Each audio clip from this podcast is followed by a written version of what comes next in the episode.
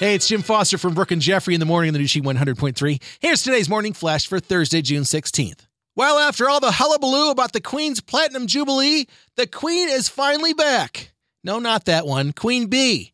Beyonce sent shockwaves through the Twitterverse with news that she's got a new album coming out next month.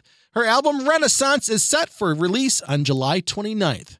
Wait, that's almost two months from now. That's almost August. Well, it's coming out soon. While we're on the topic of Queens, Taylor Swift was at the 2022 Tribeca Film Festival talking about her short film All Too Well with director Mike Mills. And while she was opening up about the process of directing her short 15 minute film, she says she would love to direct a feature film. While saying she would love to helm a movie, she explained she's very much aware of the challenges faced by female filmmakers. If anyone can do it, Tay Tay can.